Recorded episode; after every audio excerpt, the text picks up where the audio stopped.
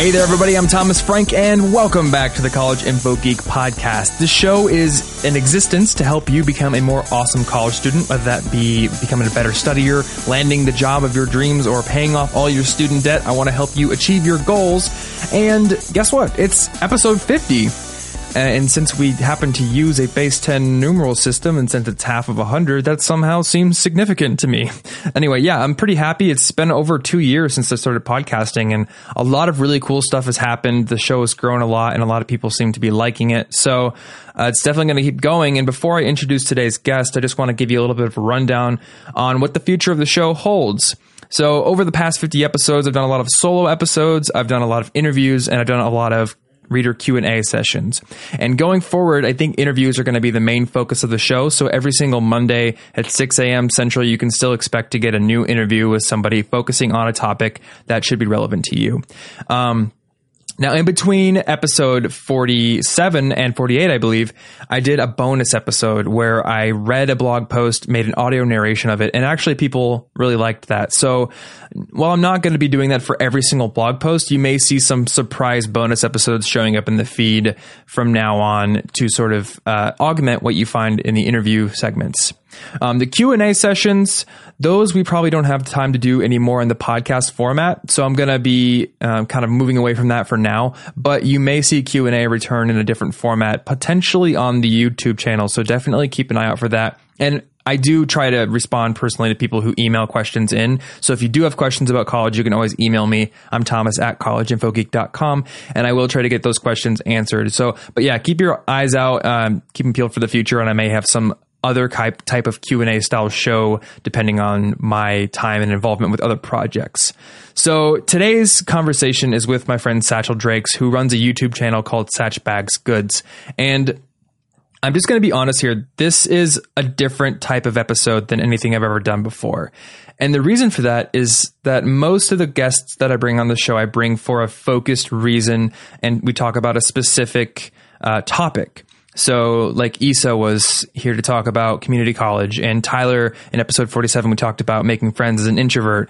Uh, Jay from last episode was talking about how to test out of college courses with CLEP tests and stuff. And I love those episodes, and they're definitely interesting to me, and I want to get that information out to you. But as a content creator, I also have passions of my own and interests of my own, and people that I look up to in my field. So let's go back a few months ago to when I actually started getting into YouTube. And to be honest, I think YouTube is actually the the content or the the medium that I identify most with at this point. Um, I've been doing videos for about four or five months now. I think I started late August, so four and a half months about at this point. And when I get up on Monday morning every week, um, I make a blog post, I make a podcast episode usually, and I make a video. And the video is what gets me most excited these days. So I'm sort of starting to identify as a video producer and an author since I have a book out first and foremost. And the blogging and the podcasting are kind of secondary to those. I still like them, but video is what really gets me fired up. So, you know, as a result, I look up to a lot of people who make great video content online. And when I started, I started by watching people who just made vlogs, uh, people who would just start looking at the camera and turn it on and say things. And that was really good for me because I was able to get the confidence I needed to make a video. I knew all, all I had to do was stand in front of the camera, say my lines, and put the video on YouTube. But once I did that, I sort of I, I, sort of did what I kind of always do with things and started asking how could I improve this. So um, knowing you might know that I'm a huge fan of video games and I watch a lot of gaming channels and uh, people who do game reviews on YouTube. And I started noticing a lot of the effort and a lot of the polish that would go into these videos. And I started thinking, could I do something like that with my channel? And if you've seen the later videos, you'll notice that there's a lot more uh, time that goes into the editing process, graphical elements that pop up, transitions, all that jazz that wasn't in the first video, but you see them in every single video since then. And these are the types of channels that I got my main sources of inspiration from. People like Peanut Butter Gamer, uh, Caddicarus, who's part of Hidden Block. It's a, a network of video game content creators. And uh, Satchell, who is, in my opinion, one of the best designers and creators of video game centric content on YouTube at all His videos are absolutely amazing. Uh, they're well written. I honestly thought he was a journalist at first because the the points that he talks about are very scholarly and they're very uh, well well analyzed. But the design that goes into his videos, the the polish and the the structure of everything, the way he films everything, the way he does transitions and graphics, it's kind of a step above a lot of other videos I've seen, and I take a lot of inspiration from that. So. I wanted to talk to somebody who was a role model for me, and this episode is that. So uh, it's honestly it's a conversation between two people who have similar interests and who are passionate about similar things. And we talk about video, we talk about podcasting, we talk about work life balance, and I think it's an interesting a conversation. Um, if I were to try to sell it as something that belongs here on the podcast, I would say it serves as possibly inspiration for you to go out and do the same thing. Find somebody that does something that you want to do or that does something that you are doing and and strike up a conversation with them, make a connection, and some really cool things can happen. Um, I guess that's really all I have to say about that. So hopefully you enjoy the conversation. This is one of the longer episodes, and I'm making it even longer with my intro here, but that's okay. Um, so I'll just blow through the rest of the intro here. You can get my book over at collegeinfogeek.com slash book. It's called 10 Steps to Earning Awesome Grades While Studying Less. It's over 100 pages, and I definitely put a ton of work into it. So I'd love if you check it out. It's also free. And uh, also, I mentioned my email address before, thomas at collegeinfogeek.com. If you have questions about any part of the college experience, I will try my best to answer them in some capacity. It might be creating new content in the future based on your questions. It might be giving you a personal response, which I do try to do when I have time. And uh, it may be a new Q&A format in the future if I can if I can manage it. Um, you can subscribe to this show by going over to the show notes, which are at cigpodcast.com.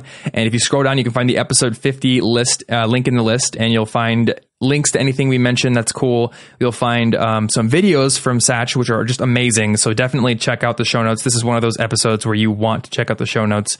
And also, you'll find a link to subscribe to the show and leave a rating and review if you want. So CIGpodcast.com. So that's all I have to say for this intro. Let's dive into this conversation. Enjoy.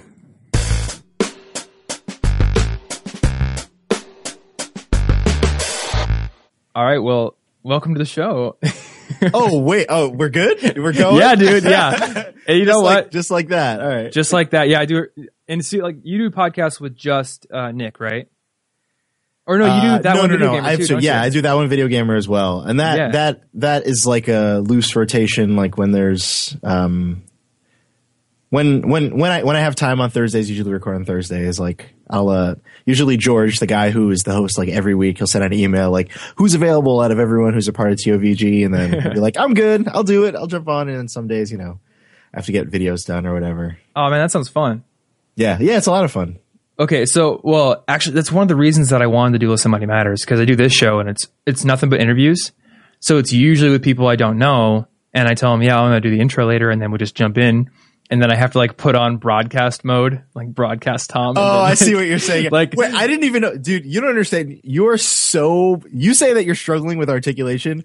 You are so polished, like almost all the time. I don't even know when you're going in and out, dude. Get you need to get out of here. Are you serious? yeah, man. I think I think it's gotten better because I've done like 17 videos or whatever at this point. Wait, but- so so tell me, are you working? So this is blinding my eyes. Are you working full? Are, are you working full time alongside this, or no, this is you my full time gig. This is your full time. All right, Yeah. cool, man.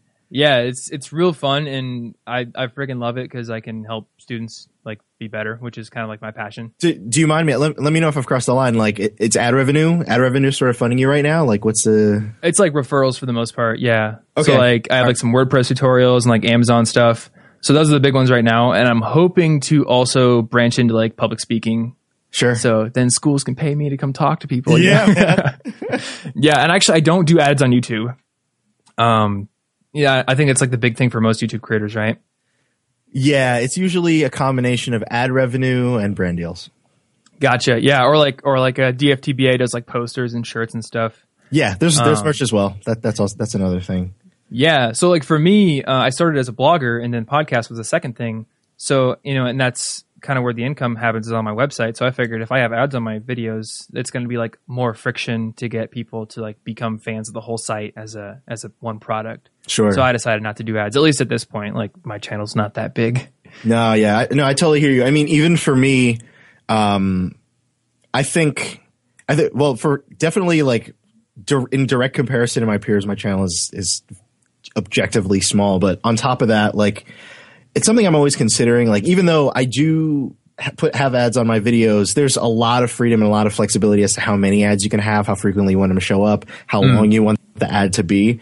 And I definitely lean a little bit more on the liberal side, like uh, the the lenient side, just because I don't I don't know. Like I I'm not really sure what the average sorry average audience retention uh, uh, average audience retention is for um, things like that. Slowly feeling it out and figuring out if people are willing to uh, uh, wait through that stuff or if there's too much friction, like you mentioned. Yeah, and I, I guess I'm not like totally sure. Does gaming have like a good, I guess, demographic for advertisers?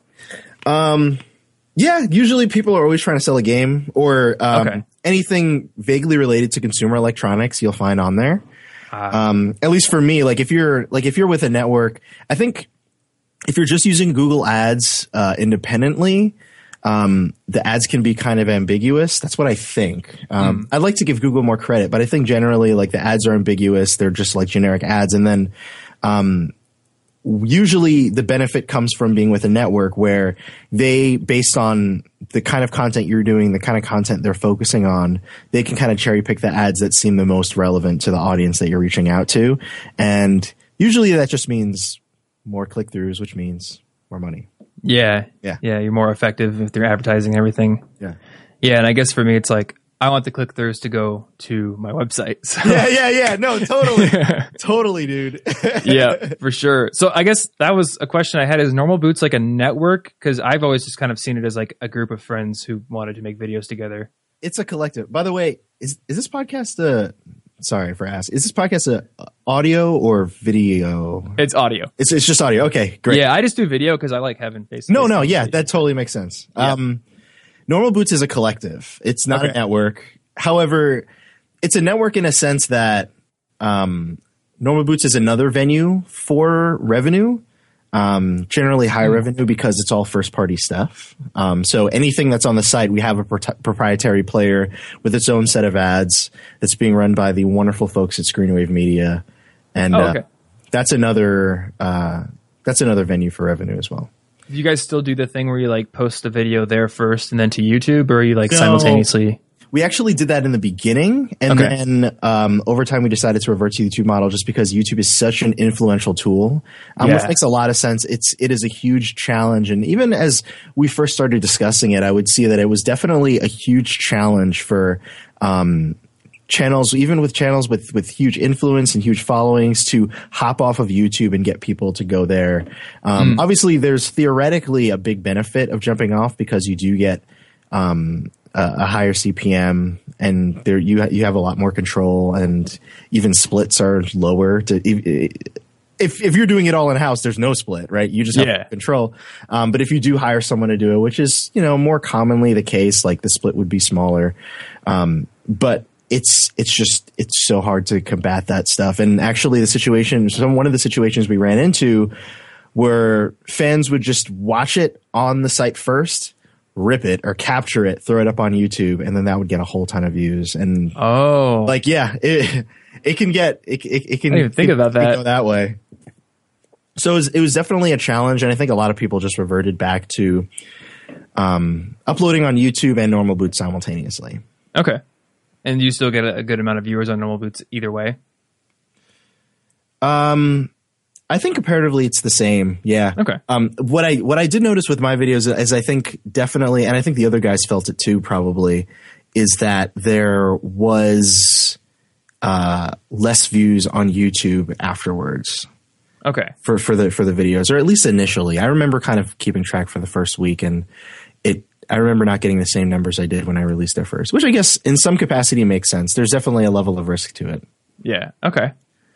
Cool. So what I'm curious about, and you're probably gonna like rebuff me here, but like, I think you're among like the top like two percent, one percent of like quality videos on YouTube. And I mean, I don't know, man. You can you, can like outta here, man. I don't know. all you want. I at least know. at least in like gaming and vlog style stuff, like the quality you put into it is amazing. Like there, I, I go to your videos to like learn how to be a better video maker. That's super encouraging to hear. I mean, I appreciate that for sure. Um, yeah. no, I'm just gonna like I'm gonna let you just like have to have to talk. Gonna, like throw a weird compliment out there, and then and now I'm just gonna be silent. No, but I'm curious. So you you know you went to school for graphic design. I think you told me. Mhm. Um, but your UX designer is like your your day job, right? I, it's a mixed bag. It- I think with most people in our generation, right, um, like millennial, post millennial, we're we're all sort of, especially like for the creative class of workers, we're all kind of generalists, right? And we're kind Okay, of finding with that where um, it's not necessarily so cut and dry, where it's like jack of all trades, master of none, but actually, for whatever reason, I mean, maybe it's oh gosh, I'm using all these buzzwords, just kill me. but like maybe it's attributed to the information age or something related to the fact that we have access to all of these tutorials and and and, and means of education through YouTube and um, even the fact that um, a lot of that stuff is independent and not polished in in a certain way. Like we have very relatable people conveying like how to use different tools. Uh, for myself and for a lot of people at my job, um, we wear a lot of hats. So my title is senior user experience designer. I do user experience sometimes. I do creative sometimes. I do videography sometimes, animation sometimes, and then sometimes even like the more Microsoft Officey stuff like requirements and whatever. Less that, but that's there. you know what I mean? Or like jumping on a call to talk to a client, like you know. Yeah. yeah. Is it a pretty small studio then? It's about forty people. Oh, Uh, wow, I- okay. Yeah, when I first signed on, it was just over a dozen. Uh, you know, closer to like eighteen, I think. And uh, I think it still had. It was still. It still kind of fell under startup a little bit. And then over time, like you know, the numbers doubled, and you know, um, the project started getting bigger. So I guess now we're we're no longer kind of like it feels weird because when you go in, it's it's it's a where I work like the building. It's a refurnished barn essentially. It's a Oh, really? barn and a, and a 100 year old like antique shop that got repurposed to like a place where people make apps and stuff, right? Okay. But um, we definitely still function. I mean, we definitely had to have a conscious cultural shift to um, not a startup. I, I, I guess I guess I want to use the word more corporate in a kind of way, but it really that's what it is. Functionally, I mean, we're dealing with corporations now, and in that regard, like there is a certain level of accountability and a certain uh, tier of understanding within management and and stuff like that that's required. So I guess culturally, um, I I want to say from on on the professional facet end, definitely corporate. On the culture end, somehow we've still managed to preserve um, a lot of the culture. Obviously, some things can't continue. Like Yeah. you know what I mean? Like we're not going to be playing ping pong or whatever, or whatever every startup has in their little like intro video or whatever, like playing ping Yeah. and drinking coffee and stuff. But there's lots of coffee though. That that's still there. Um, but There needs to you be coffee. yeah, but there, I, I would, from my perspective, there's a healthy balance of professionalism where there needs to be, and then culture, which you know is always nice. Yeah. Well, what's surprising to me is that you guys have 40 people now, but you're still like personally hopping between all these different uh, skill areas and even like doing client stuff, you know, like on the phone, Microsoft Office, that kind of stuff at this point, even though you've grown a lot. Um, it's honestly management. Like, Is uh, it? Yeah, our our CEO is pretty dope. He's he's very. Uh, he actually started off in creative. He was a designer, and uh, he wanted to start a company where people made. I forget what it was in the beginning. I think it was like rugs or something, something random, and then somehow it turned into like websites, and then it turned into apps or whatever. But um, at his core, he. I mean, he handles himself like a boss, but um, at his core he still values the importance of creative cultivation, you know, and he still values the importance of rest. Like, for example, I go home at five, which is not a thing in my field. Yeah. you don't do that. You're kind of ruled by the deadline. And obviously, like when push comes to shove and there's important stuff to do, we do it. But um, there is still, uh, it's still healthy in a kind of way, which Yeah, uh, which is great. Like when one thing we used to have was uh, we used to have a art history teacher come in like once once a week and teach us like drawing basics and like art history stuff. It was- Seriously? yeah. And That's it wa- super cool. it was it was it was great for like for one it added to culture a great deal another um we got to communicate like our creative team we got to communicate it was open for everybody really so our creative team and anyone else who was interested um, got to communicate on a more conceptual level without the pressure of like clients or deadlines you know what i mean Yeah. um, and in that regard i found that to be very very helpful And it kind of gives you the opportunity to let somebody who's more of a novice sort of get their feet wet and then provide that perspective. Because I've realized that you know when you, once you do something for so long, you start like glossing over things that a beginner would see. definitely It's really interesting. It, it added to our processes or go ahead go ahead Oh yeah, I was just like like with the, well with my design like on my website, I've been looking at it for so long, and then my girlfriend will see something and be like, "That's not obvious to a normal person, like that you're supposed to do that." And I'm like, "Oh, I don't even think about that because I, I built it." yeah, yeah, yeah, definitely. Mm-hmm. There's definitely a, an author's blindness that gets surfaced when you start learning fundamental stuff again, and es- especially when you're around a lot of people. So if you're learning with other people, everyone just generally starts loosening up, and they're able to talk to each other about each other's work, and it's not like a thin-skinned, like finger pointy thing. Like, well, you Yes. suck. You know, it's not like that. You know. Yeah, and as an entrepreneur, that's why I like talking to people who work in like very different fields. For sure. You can just kind of like have discussions with people who don't do the exact same thing you do, and then you can get new ideas, and it's just fun as well. I think. No doubt. I totally agree. Yeah, I, so I love that you get to go home at five. Um, I don't know if you like the video I put up today. I think uh, has been this like this philosophical shift I've had when it comes to work, where I need to let myself have fun time, like structured, like hours long fun time. Because if I don't, then I'll just act like I'm working all the time, but then I'll be distracted half the time and like on Reddit or Facebook or something that's not really fun and never really, really just gives me a recharge, but just Right. extends my work time to forever Yeah.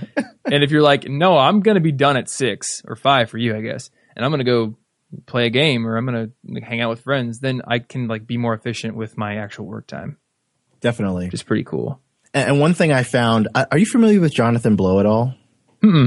Okay, he's the developer for Braid. Um, Oh, okay. right, like pretty much, I guess historically the most successful and the first successful as it was indie game of all time. And he's Yeah. an extremely intelligent guy. Like sometimes what I'll do is, I mean, if I'm stuck or if I'm trying to grow or trying to change the way that I do things, like I guess from a productivity standpoint, I'll just go into YouTube and I'll type John Blow talks. You know what I mean? And his his presentations, I mean, not only are they they stellar and intricate, but he has an interesting.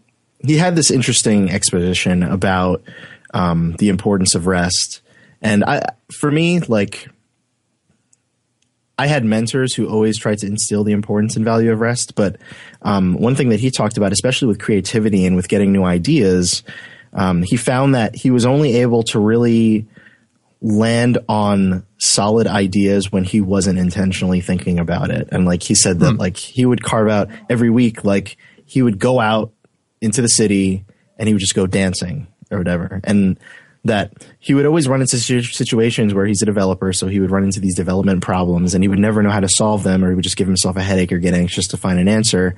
And whenever he went out dancing, at the end of the night, he would have a napkin in the back of his pocket and all these ideas would come to his mind and he'd just be able to jot them down. And like when he said that, I was like, that's totally true. Like you don't like culturally the idea is that we work to rest, right? We kind of like earn our Yeah. time off. That's why it's called like time off and like time on is working. But in my head, I feel like it's almost organically the other way around where we rest to work and through rest, we gain the capacity to work really well. I don't know. Yeah. There's so uh, there's a book called A Mind for Numbers, and it's all about how to become a better math learner. But in, the author talks about this uh, guy named Magnus Carlsen, who's the current number one chess player in the world. And when he was 13, he you know who Garry Kasparov is? No, I don't. the guy so he uh IBM made this chess playing computer called Deep Blue and it was the first one that was able to beat a chess champion and it was Garry Kasparov was the person it beat but he was widely considered to be the best chess player of all time and this 13-year-old kid plays him to a draw but if you watch the match the, the kid gets up uh, and Magnus like walks around and looks at other tables and sort of just like rests his mind a little bit during the match. And the author talks about like this this concept of diffuse mode thinking versus uh, focus thinking. So focus thinking is when you're really in the trenches doing the development problem. And then diffuse thinking is when you go out dancing and you just kind of let your whole brain mull a problem over. It's not really all focused up here in this like prefrontal cortex area, and that's where Right. connections are made. So yeah, it's kind of the same thing where you got to give your mind a rest, and then good things happen. Definitely. It's so have, cool. have you have you ever? So I mean, what what's your solution? Like what what do you what's your unwind thing? what's your totem? In- Inception talk. What's your totem? Uh, it's a little top, and I put it on the table. yeah, Dude, you guys should do an episode about Inception. It's funny. Uh, out of the three movies you've done so far, I haven't seen any of them. okay, we just recorded Inception yesterday. So oh, seriously? yeah. Oh, now I'm stoked. That's why- that's I why it's on the mind. movie. Nice. I've seen that movie like three or four times. I haven't seen any of the three that that you're talking about uh, currently.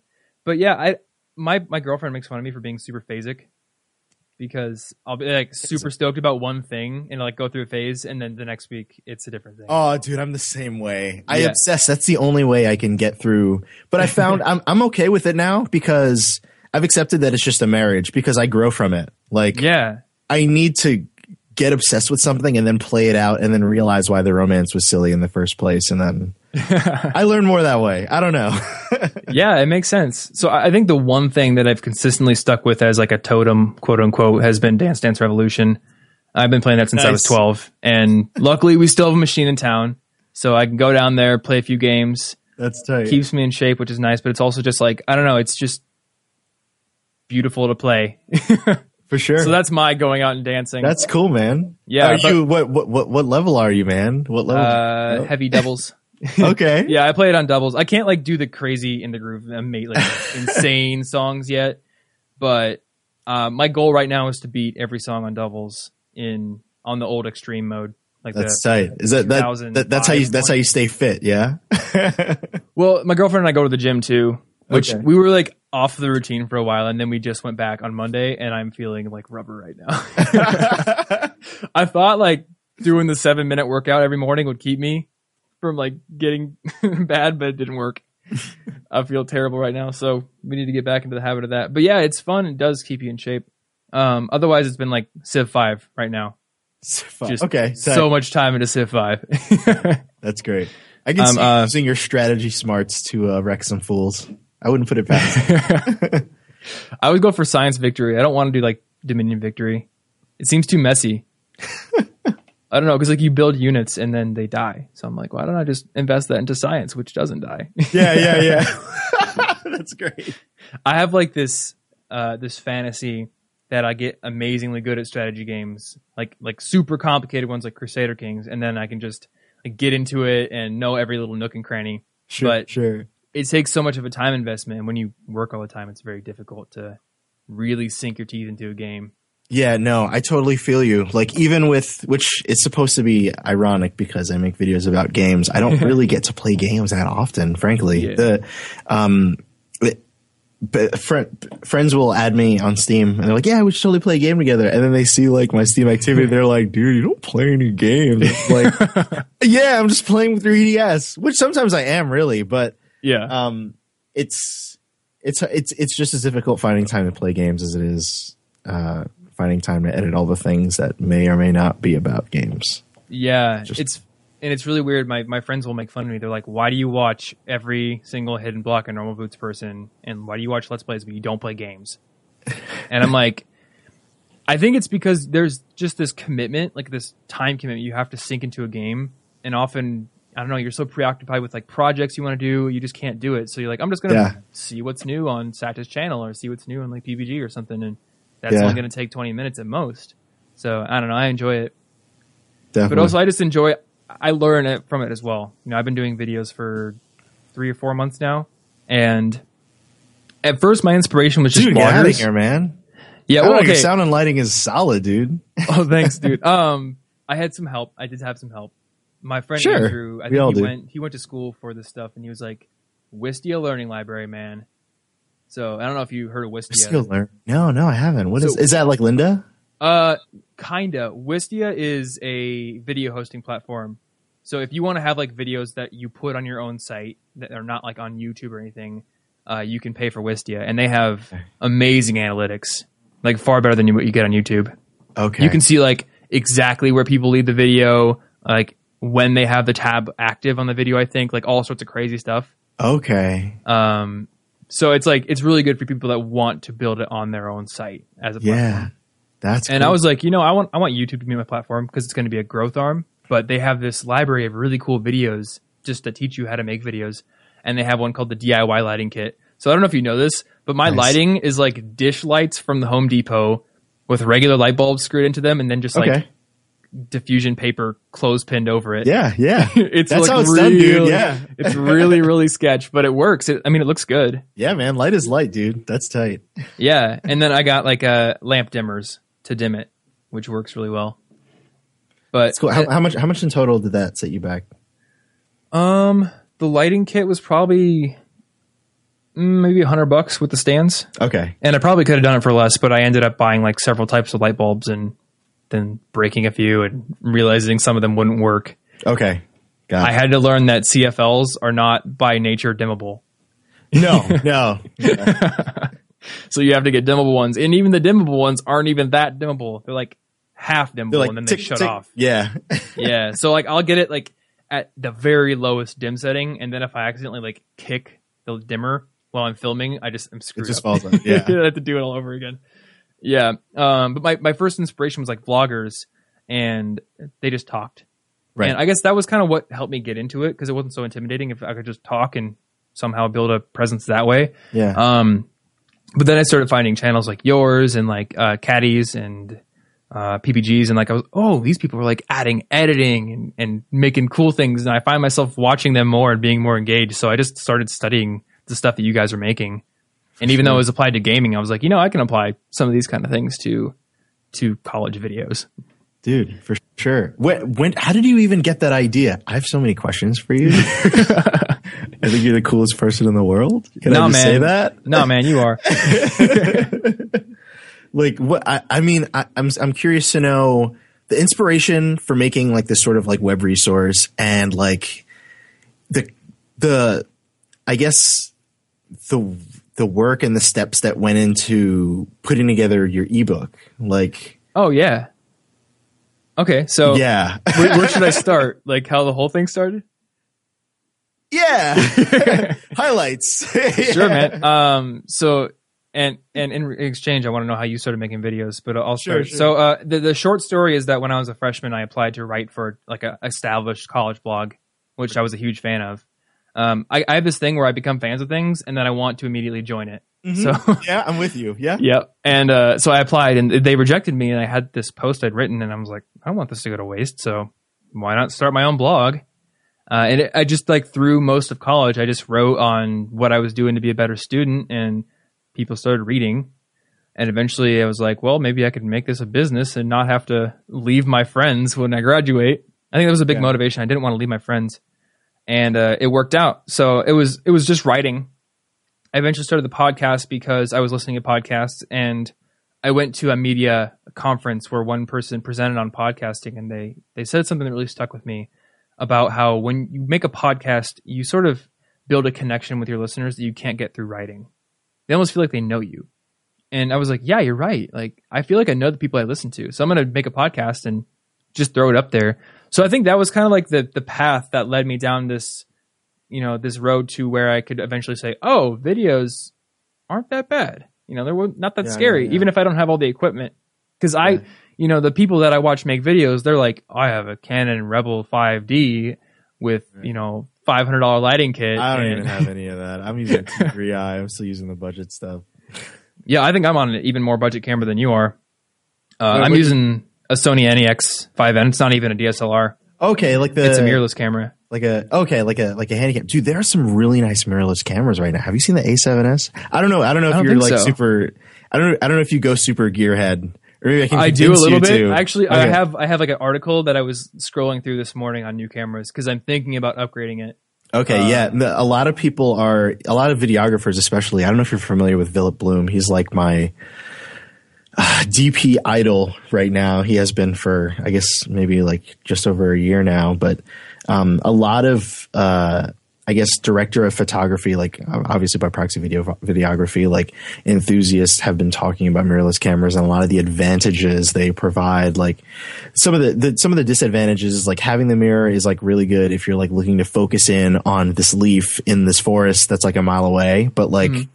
Um, for a lot more commonplace, like regular uses, even even more abstract ones, mirrorless cameras offer greater advantages in low light and things like that. And I, I don't know, there are a whole bunch of like articles and YouTube videos about it now. And like um, the Sony A7S is one I would definitely toss that model over to you to just set aside and kind of take a look at.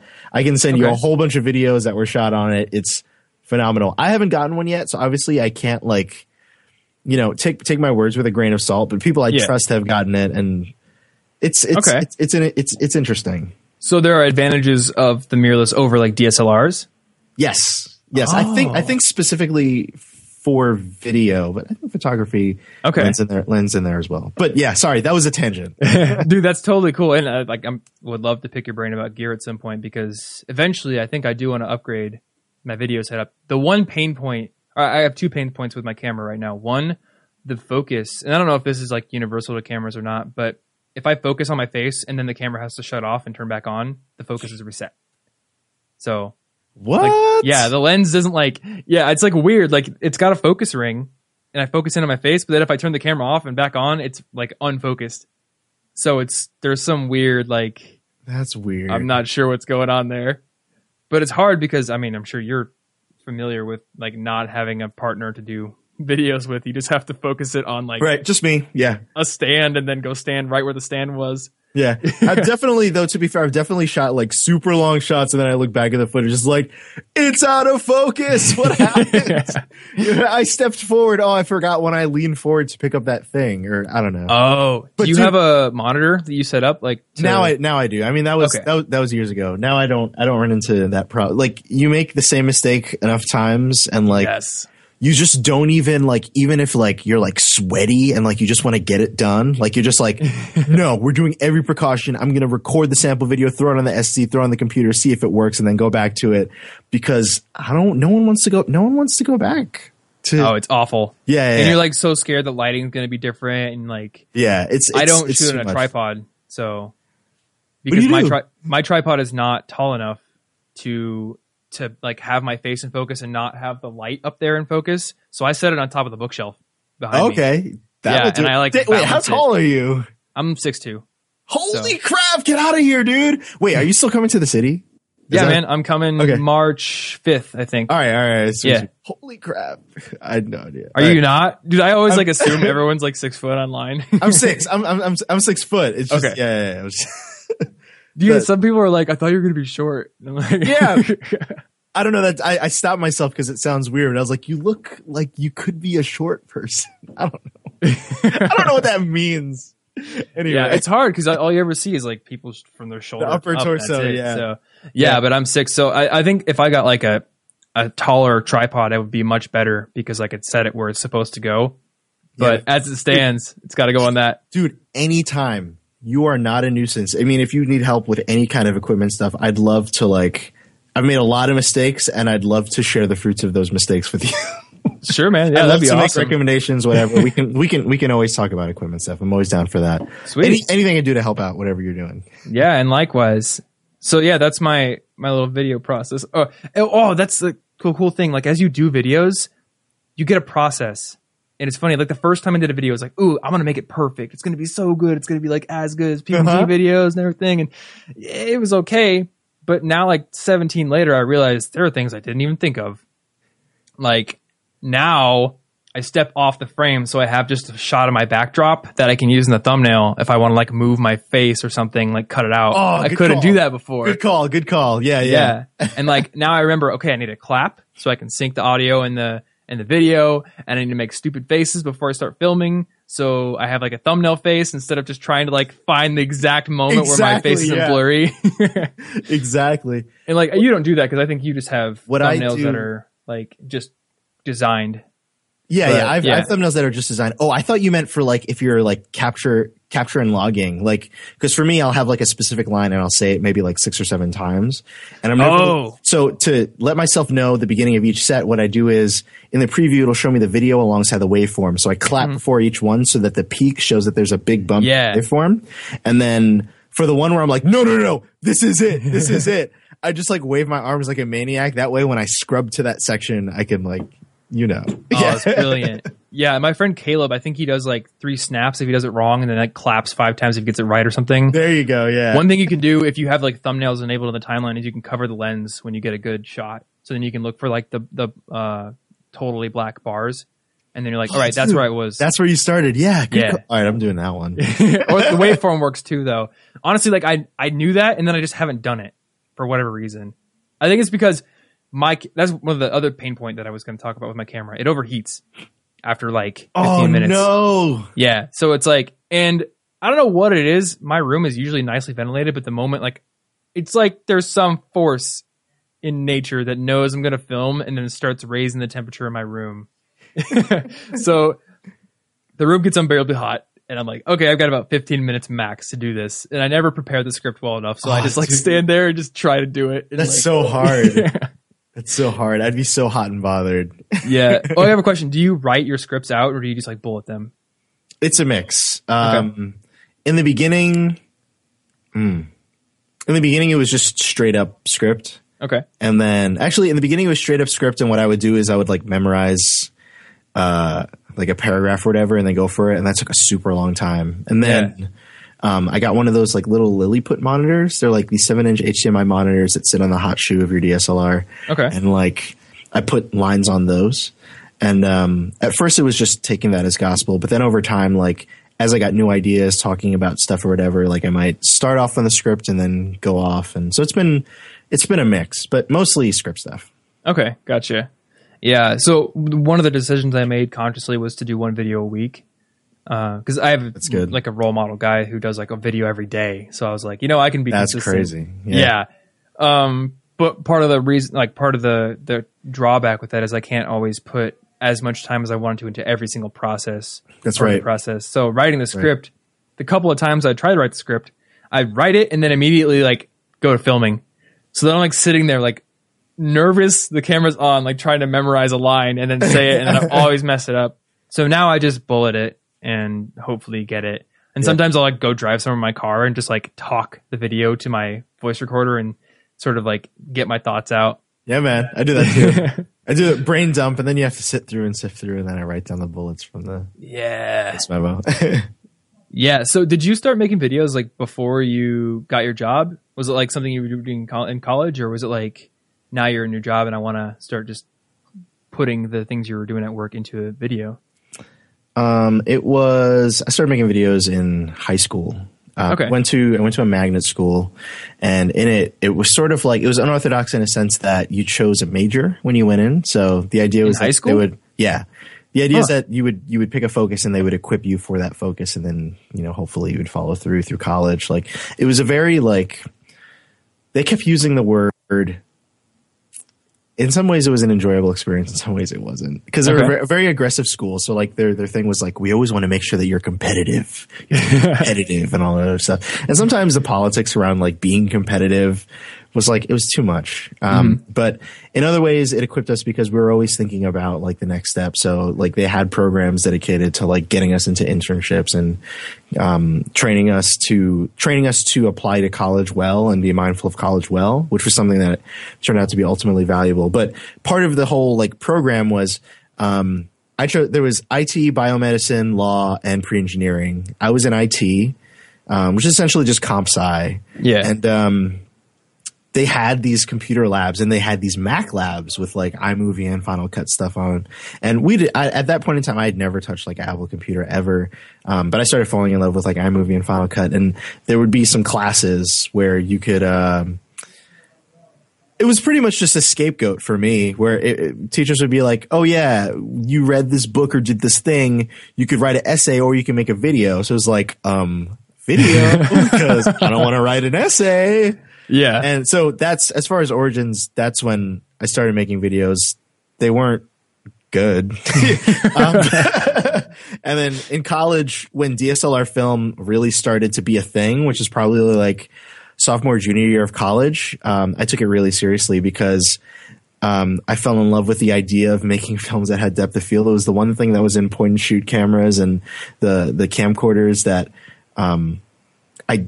It was one of those things where the moment you realize like what that is and the kind Yeah. of power you have over it, I was like, okay, now I want to start doing videos again. Like I have this power over these specific things that are really aesthetically pleasing for me, and I, I think that I can convey a story well. I think at that point I was just focused on making the prettiest thing that I could make.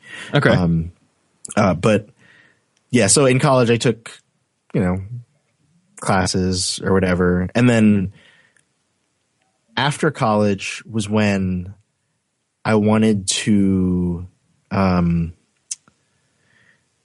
I wanted to have something. I wanted to have a creative thing that I went to that was sort of a break from graphic design because that's what I was doing all the time. yeah. Yeah. So you were like, so you just kind of applied to video then? Let me know when I'm going on too long. I never know when I'm just going on and on and on. I know, man. Like, seriously, this is a very conversational thing. Right. Like, part of the reason the start of the podcast was like, I bet that people who are really cool will want to talk to me if I have a podcast. Dude, I would talk to you regardless, man. well, hey, man, that's that's super cool. Um, and I definitely appreciate it. But I guess like that was that was kind of the idea in the at the first part. Like, I don't know if you know who, like Gary Vaynerchuk is. I think he's in New York and like super huge guy and uh probably would never have given me the time of day if I just wanted to like pick his brain. But then he was like, "Oh yeah, I'll be on the podcast." What? I'm, a college student. No.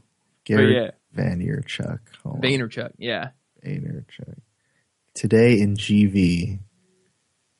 he's like a pretty cool Uh-huh. guy. Oh, cool! Look at all this content here. I haven't I haven't heard of his stuff before, but this looks cool. He yeah he he was like one of the early guys in like web shows. He like one about wine because like he that was his his thing, kind of like his area of expertise growing up. Okay. Well, here's him, here's him in a photo with Jay Z, so he must be important.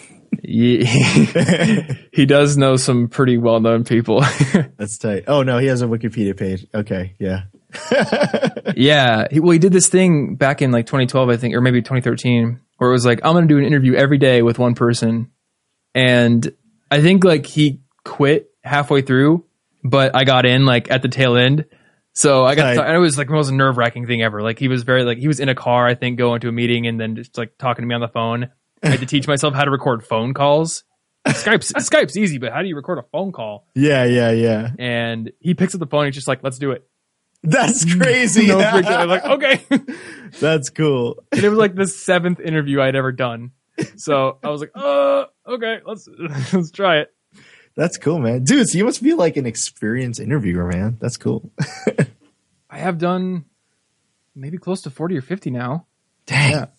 it does get easier, but it's still it's still tough, especially when you don't know the person at all. And for the other podcasts I do, we bring on a lot of people who I just have no idea what they do. Yeah. They just like they're oh this person runs like this financial resource thing. Okay.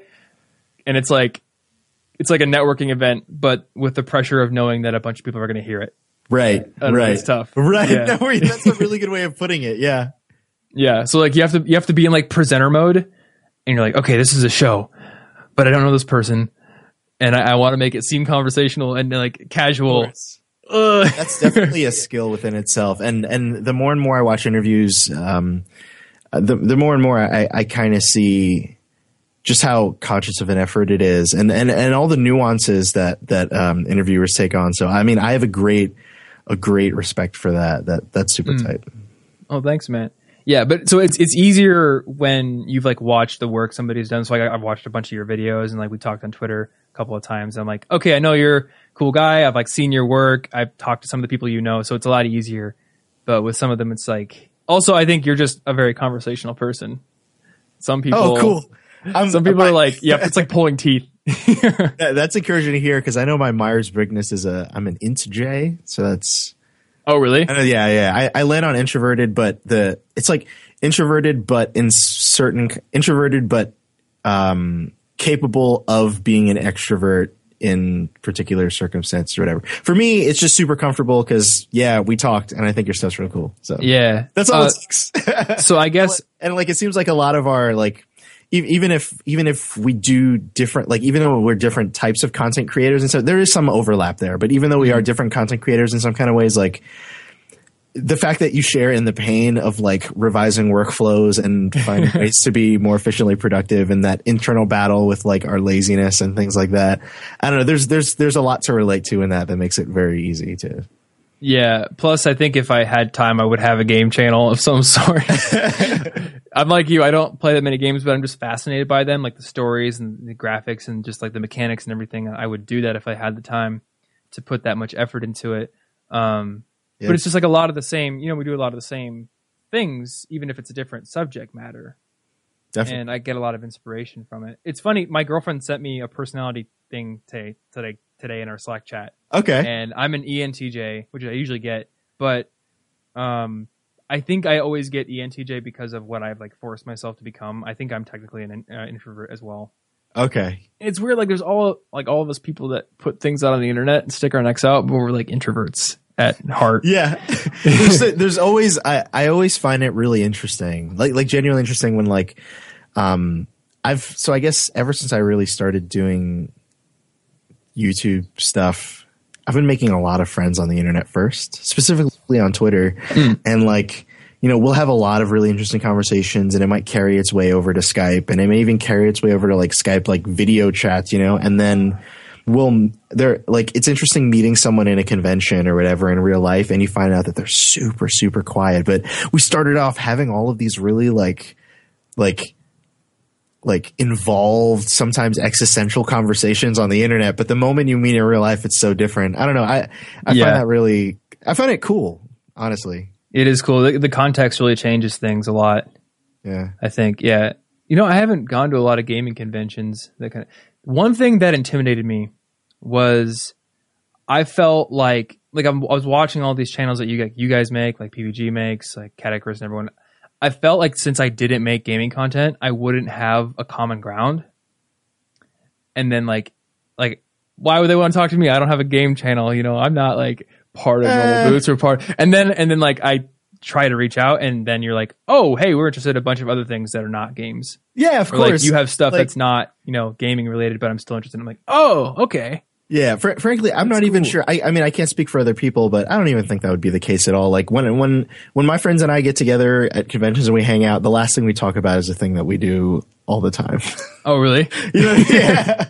I mean, you know, well, like like like games. You know, we'll talk about games because games are fun, and we'll talk about YouTube because we all do it. But yeah. um, largely there's a whole family of other things that you know and even like i find at conventions i always meet like a whole slew of of of i always make a whole slew of new friends and they might not all necessarily be like into that kind of like youtube gaming space or whatever so it, Yeah. it's, it's a it's a mixed bag for sure I think maybe part of it is that a lot of the people that are like in the circles I've traditionally met people in, their content area that they focus on is very professional related.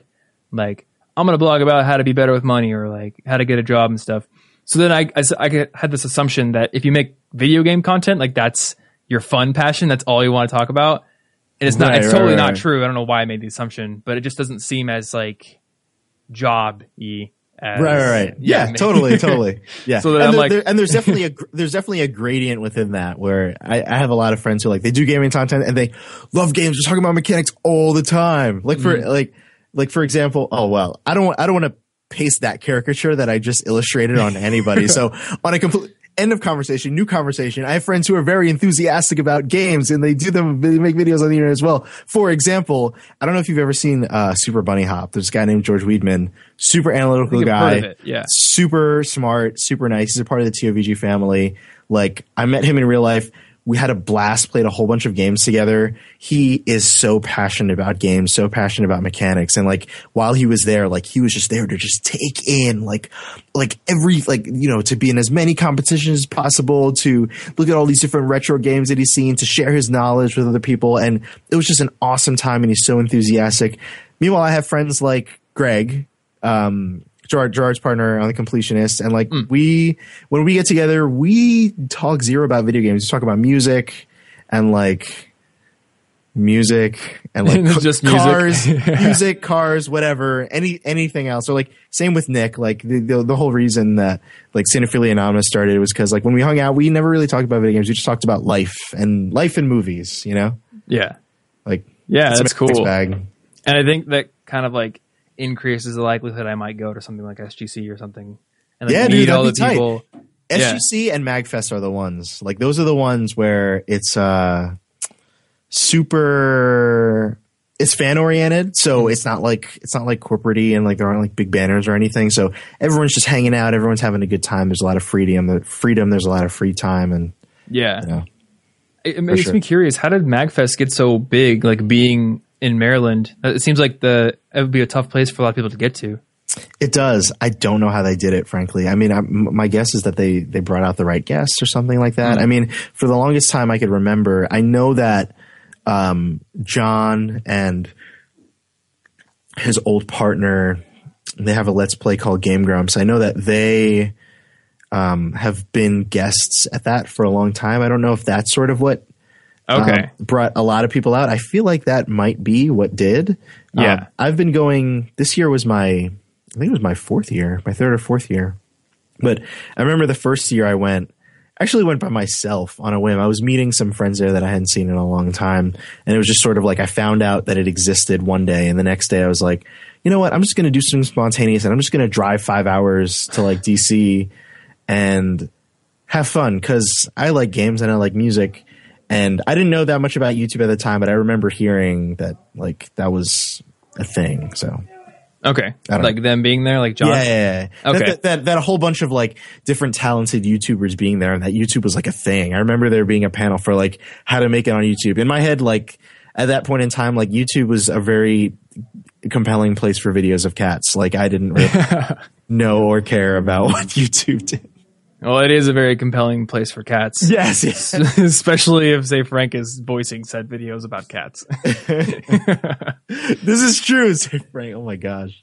I just found he, like he had a he had a show called I think it was just called The Show yeah. back in 2006 I used to watch it in 2007. college. Yeah. I just found out about it today and I watched a bunch of episodes. Yeah. I I don't, like, I don't even this is like the start of vlogging. It was, it was, and it was so funny. Like that was when like the whole concept of like jump cuts and stuff were like fresh, or like saying an idea, not finishing, and then jumping to another idea. I was like, whoa, this is so like mm-hmm. frantic and cool. I I wish there was more content like this. Yeah, And then the internet gave me too much of more than you could ever handle. yeah. yeah, exactly. And it's a lot of just like talking about whatever. yeah. I don't know. Yours seem honestly. I I assumed you were a journalism major when I found your channel. Really, Yeah, that is a compliment because I don't think I'm good at that. but I mean, it seems like that's what you're trying to focus on. Like you use terms like ludonarrative dissonance, which I would only know because I've read journalistic articles about it. and I'm like, he's not talking about the graphics and how much blood and gore there is. He's talking about like narrative stories and like the social political, I don't know, influences on the game, which is really cool. It's totally different than anything else you see usually. So, I mean, paired that with just the way you structure your scripts and everything in your videos, I, I figured that, oh, he must be a journalist that just is really good at design. like really good. That's really cool, man. I consider that a compliment. And I think I'm gonna I'm gonna take your invitation to ask you about stuff like seriously because I'll watch it and be like, where do you get those effects? Like the glitch transitions and like the cool line, like, Oh, uh, okay. TV lines and stuff. I don't even know where to find that stuff. Okay. Um, so there's this app called Apple Motion. It's old. Right. Oh, you in motion? Yeah. Okay. and okay, the way that Final Cut, I, so I, I edited in Final Cut Pro X. Final Okay. Cut Pro X is amazing, and what it has is uh, it it integrates with Apple Motion templates, um, so that you can create what the program recognizes as title transitions um, into effects that if you just lay it, if you just drag it on top of whatever video it is, it'll add that effect to the video. So it, like it's like a, a modulator thing. I don't know. So that seems in easy. right, so in Apple Motion, um, there are already a bunch of like presets and stuff in there where you can Okay. like make effects for like videos and stuff like that, and you can like modify them and um, export them and bring them into Final Cut Pro X. And then on top of that, um, a lot of, I mean, I get a lot of inspiration from FCP.co. It's just this open Final Cut community where people submit different things that they're working on. You know what I mean? Like whether it be plugins or whatever. And uh, I think if you go there, you're not going to find like this.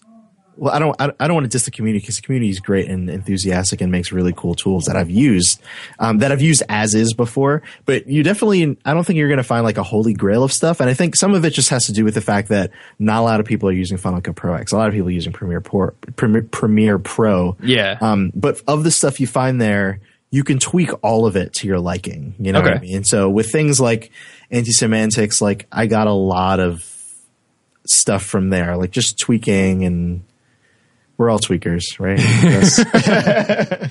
Yeah.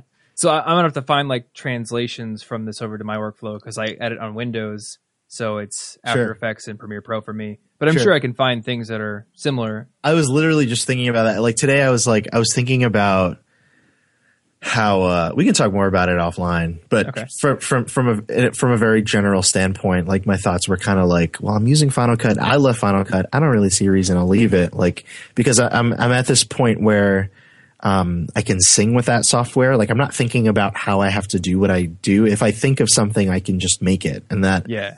I, that freedom is like it takes time to like get there. So I, I'm I'm glad that I can do that, and that's all I need.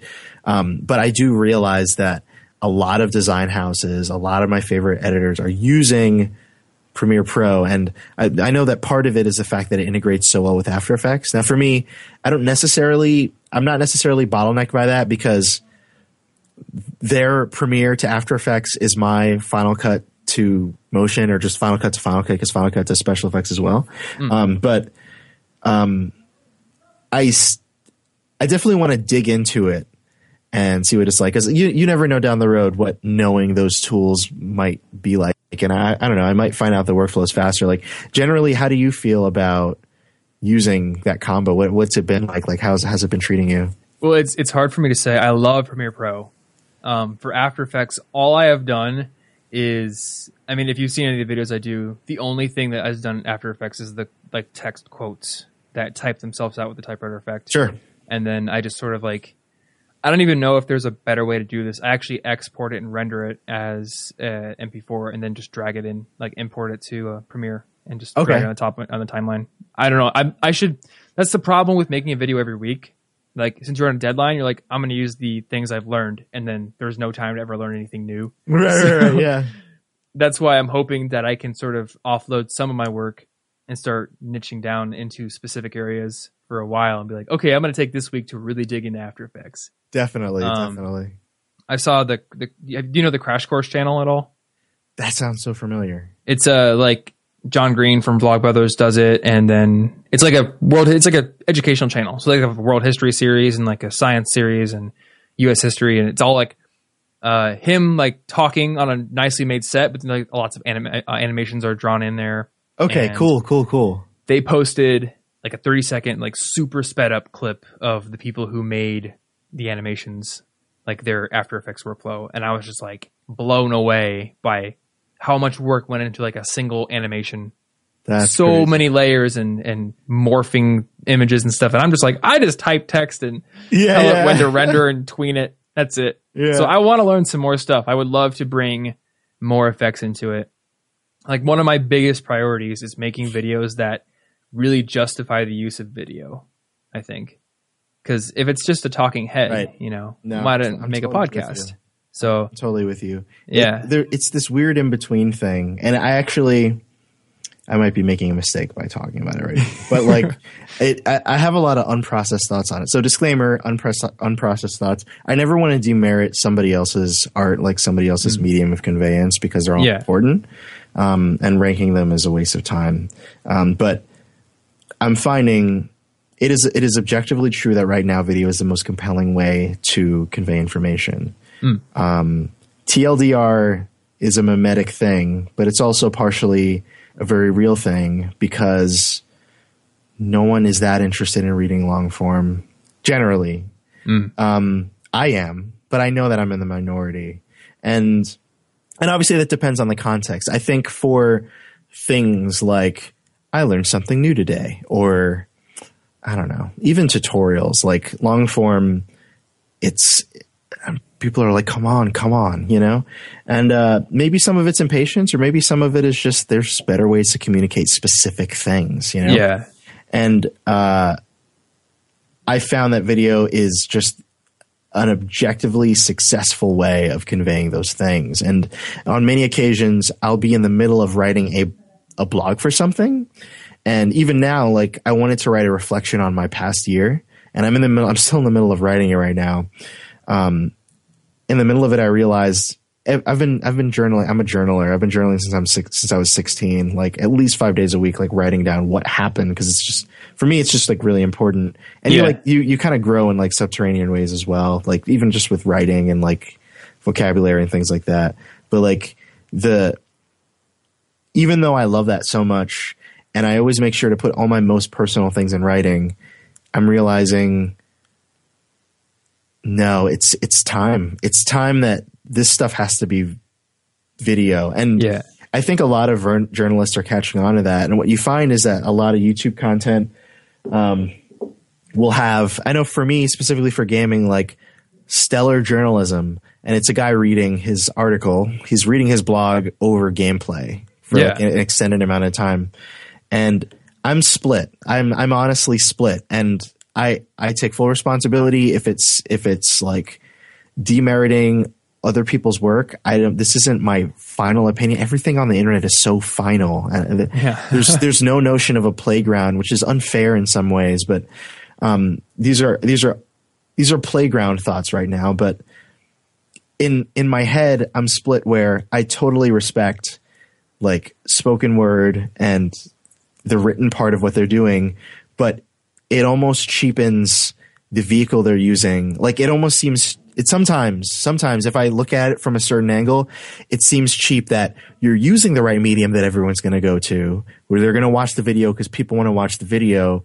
But this is just a blog of this is just a blog over gameplay footage, and hmm. you're not taking full advantage of the vehicle. And in some ways, especially if you're criticizing games for not taking care of all the facets of their medium for conveyance, you're a hypocrite because you're not taking full advantage of the video. So I know Yeah. that's so it's such a controversial thing to say, and I don't. I'm not sitting here like on some high horse, like oh well, I'm taking full advantage because I'm like in some ways I'm still learning and I I don't have it right. You know what I mean?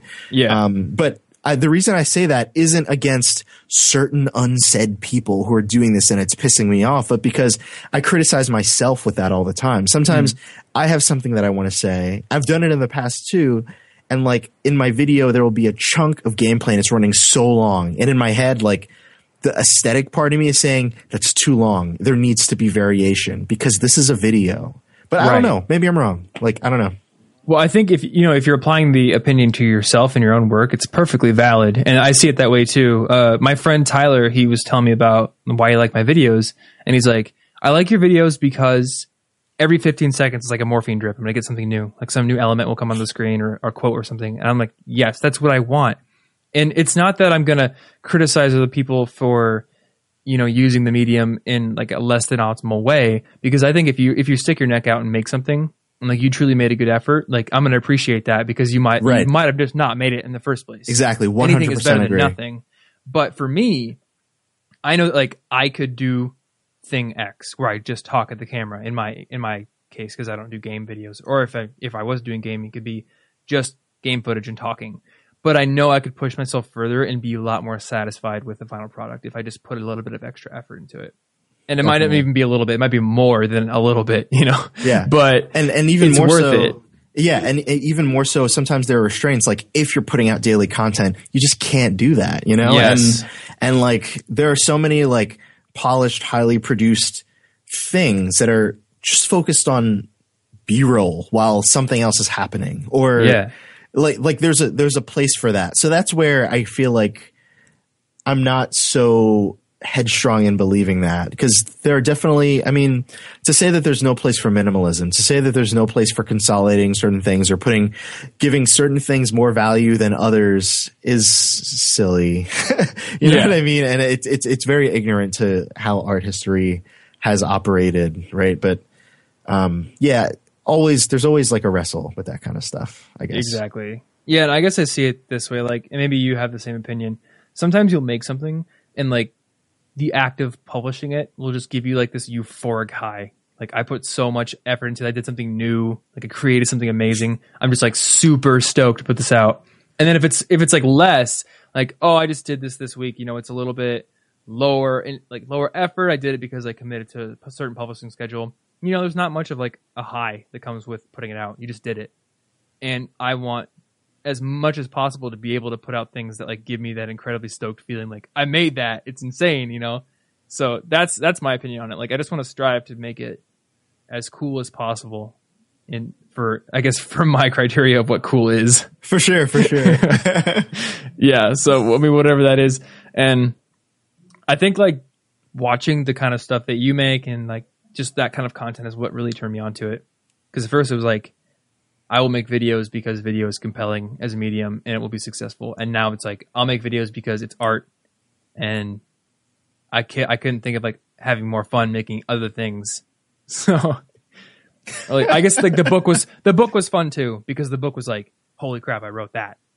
yeah, dude. You know? Yeah, dude. I would be so stoked, man. That sounds so awesome. Yeah, uh, you know it's funny. The book How, how long was that process? Like the whole whole way? it was a few months, I think.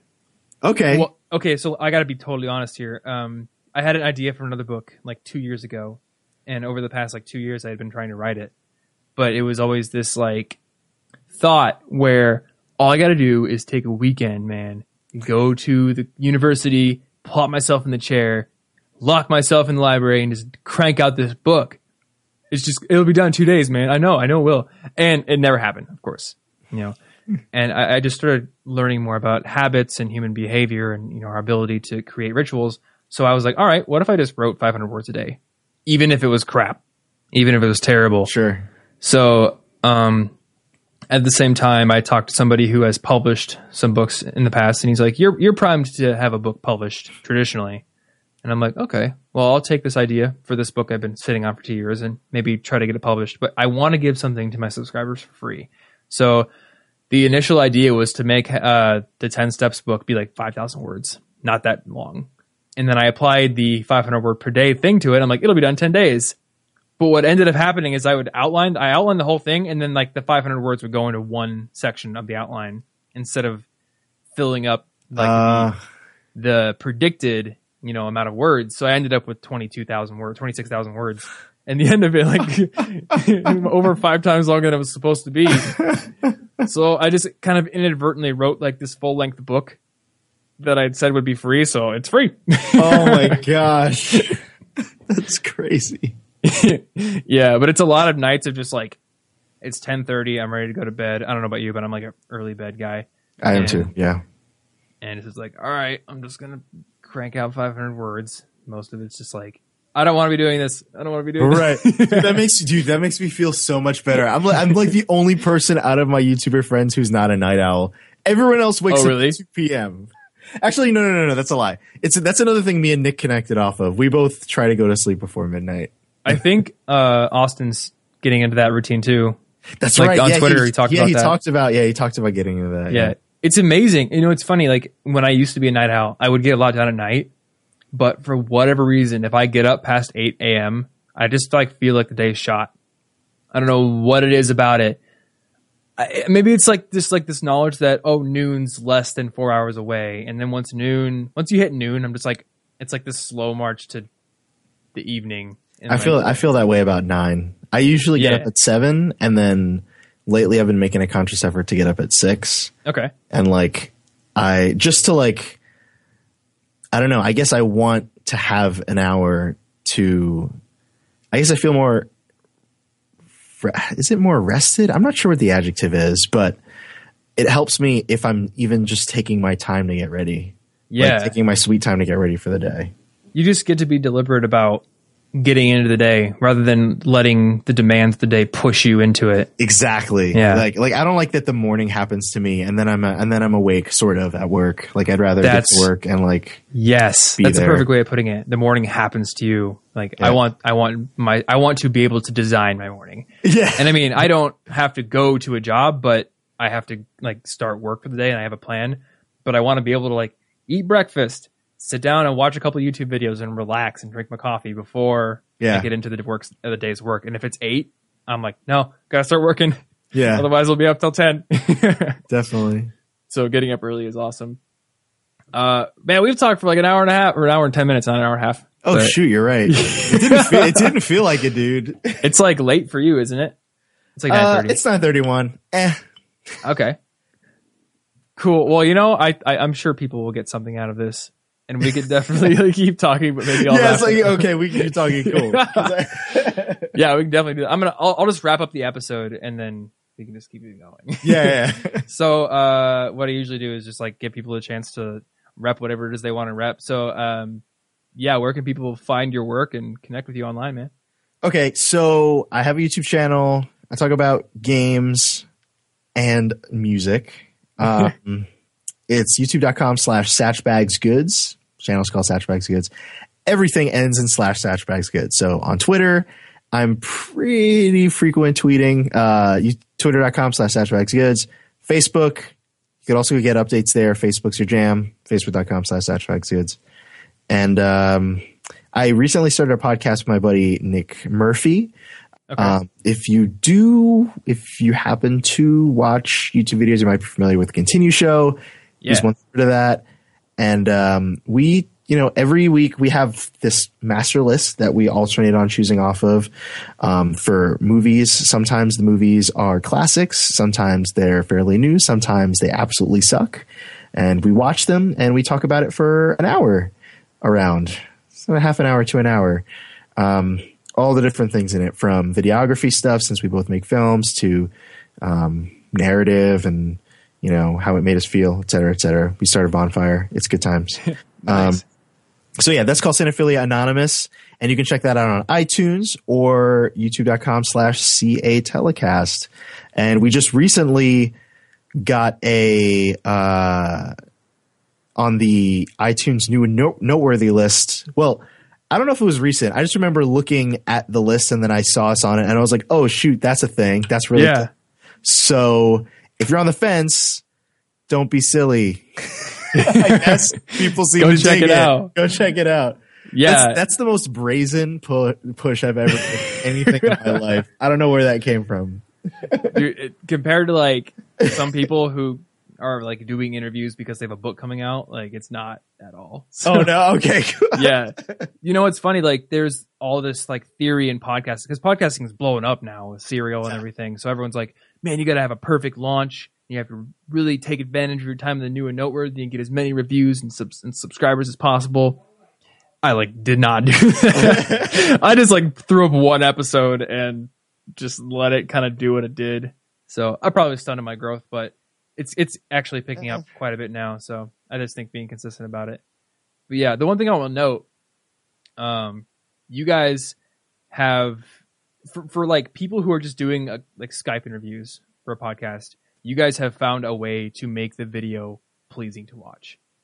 Because I know like a lot of people just take the two things, like maybe throw them into ScreenFlow and just make a YouTube video. But you guys coordinated your backdrops and Oh, like yeah. overlaid the logo to make it look like you were in the same room. and I had to look really hard to see that you guys were not in the same Oh room. yeah. Sometimes I go like that and like my hand just like Yeah. slips. and you have like this like sweet like 80s vibe going on with the design and everything i don't know i love the intro it's amazing do you have like a like a weird thing to pan your camera perfectly smooth oh yeah, I have a glide track. It's a really bad one. It's so Oh, it? bad. Yeah, it's like it's like the worst, cheapest one I ever got. I have to like do it like 20 times and then go through the cuts and I find it and then I stabilize the footage and it works. okay Um, I found a better one, so if you're ever looking for one, I can recommend you one. That's Okay. Um, but yeah, yeah, it's just a it's just a glide track. Oh, i don't know if you saw the room tour i did but most of the footage is just handheld and i'm just like oh god there were a couple shots where i put it on the tripod and like nicely, you know, did the bokeh effect, and then the rest of them are all handheld. I'm like, oh no, go back to the the one I on the tripod. but yeah, I don't have a glide track, and my tripod unfortunately has a ball mount, which Okay. is really nice for photography because you can pull the trigger and get it perfectly set the way you want. But for Oh, video, for it video? doesn't pan well because it's a ball mount. It goes Right, right, right. wants. Yeah. Definitely. So I'm probably gonna have to invest in a tripod for actual video. I think I bought my tripod for photography, thinking I would use it a lot, and I don't. now when I travel, I'm like, do I want to bring my camera with me? No, I got my iPhone, yeah, yeah, yeah. I do that too. and it becomes a tougher decision every time the new iPhone comes out because the camera gets better and better. Yeah. So, but yeah, man, this has been a really fun conversation. Seriously, and I will I will note this might be one of the episodes where you want to go to the show notes because I'll put some of the videos that you've made in there, and they're really cool to check out. Usually, show notes just like link to things, but I'll embed a couple of videos. Cool, man. Dude, thanks so much for having me. Thanks for reaching out. It's it's been a pleasure just Yeah, man. chatting, chilling. Thanks for coming to the show. All right. Well, I hope you enjoyed this conversation with Satchell and me. And uh, I'm going to do this outro really quickly because we're running really, really long. But if you've got questions, Thomas at collegeinfogeek.com is my email address. You can find my favorite resources for being a better college student over at collegeinfogeek.com slash resources, where you'll find my favorite books, tools I use, sites where you can find deals on textbooks and all that kind of stuff. Uh, real good stuff. You can subscribe to the show by going to the show notes at cigpodcast.com. And there you'll find the episode 50 list or link. Go to the blog post for that. There is a link to subscribe. It shows you how to review the show if you want to, which definitely helps support the show and drive it up the rankings in iTunes. And you'll also find some of Satchell's videos, which, as I said, are amazing. Definitely check them out. And if you have any aspirations of making videos um, of your own in the future, he's an amazing guy to learn from. So definitely subscribe to his channel and his podcast as well. So that's it. Uh, until next week, stay cute. Thanks for listening to the College Info Geek Podcast. Grow your brain even more at www.collegeinfogeek.com.